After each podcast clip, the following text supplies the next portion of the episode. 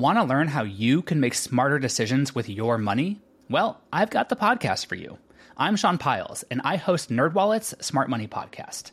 Our show features our team of nerds, personal finance experts in credit cards, banking, investing, and more. And they'll help you make the most of your money while cutting through the clutter and misinformation in today's world of personal finance. You'll get clarity on strategies to help you build your wealth, invest wisely, shop for financial products, and plan for major life events. Listen to NerdWallet's Smart Money Podcast wherever you get your podcasts. Hello, I'm Lynn Norris. Here's your daily tip from the experts at Real Simple. Six Ways the Pandemic Has Changed Travel, Possibly Forever, by Lisa Milbrand. Travel has been the one thing that most people missed during our year of social distancing, whether it was road tripping to visit family or crossing another spot off our bucket lists. Now, travel is back, but not exactly to what we had pre pandemic, and some changes are more likely to become permanent than others. Here's what you can expect now, and what things may never come back. Airlines may be back to their old tricks sooner than you think.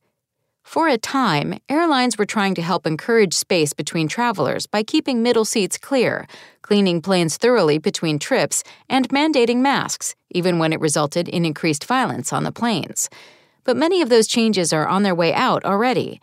My feeling and fear is that we're going to go back to pre pandemic bad habits, says Peter Greenberg, travel editor for CBS News and host of The Travel Detective with Peter Greenberg, who was calling from a bustling airport. They're going back to selling every seat, turning their planes around quickly, and reduced cleaning. More flexibility is baked in. Postponing or canceling travel was sometimes difficult or costly, but many airlines have started to do away with change fees, at least for all but the very cheapest tickets. For instance, American Airlines and United have done away with them for everyone but basic economy passengers. Keep in mind, though, that you may still have to pay the difference between the original cost of your flight and your new one, and airfares have skyrocketed as the country has reopened. Breakfast and buffets have been made over. Buffets are a popular feature of hotels and cruise ships, and while they disappeared for a time, they're coming back in a new and improved form. At higher priced hotels and cruise ships, buffets are coming back, but no guest touches a utensil or the food itself, Greenberg says. You'll be approaching food stations staffed by people who will plate the food for you and give you back your plate or bring it to the table for you. That service may boost the prices of buffets, but it will help decrease the risks of spreading illness. And another side benefit? I'm no longer going to be overloading my plate, Greenberg says. Unfortunately, those breakfast buffets at lower priced hotels are probably over, Greenberg says. It'll be grab and go now. It will not be a buffet. Your room may be stocked differently. Say goodbye to all the extra paper products like magazines, brochures, and tent cards. Those won't be coming back. Everything that's a touch point there is gone, and that's good, Greenberg says. What you might see coming back, though, is those cute individual bottles of shampoo and soap, which many hotels replaced with big dispensers to save on costs and packaging. People are very obsessed with cleanliness now, Greenberg says, and touching the same shower gel dispenser as previous guests may make guests uncomfortable. Cruises may be the safest way to travel. Seriously, even before the pandemic, outbreaks of norovirus made headlines on cruise ships, and the stories about people trapped on ships in the early days of the pandemic may have made cruise ships seem even less palatable.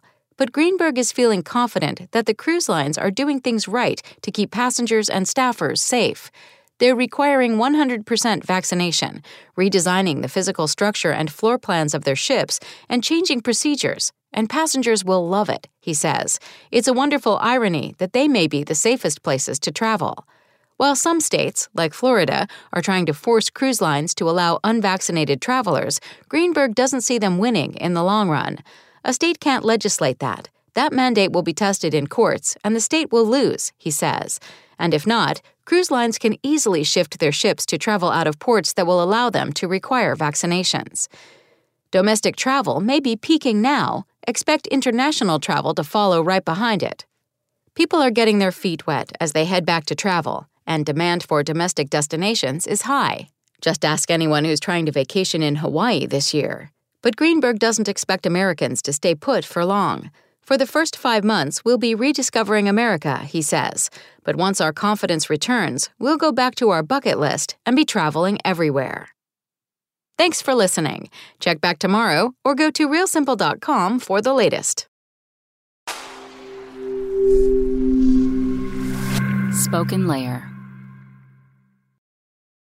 Want to learn how you can make smarter decisions with your money? Well, I've got the podcast for you. I'm Sean Pyles, and I host NerdWallet's Smart Money Podcast. Our show features our team of nerds, personal finance experts in credit cards, banking, investing, and more. And they'll help you make the most of your money while cutting through the clutter and misinformation in today's world of personal finance.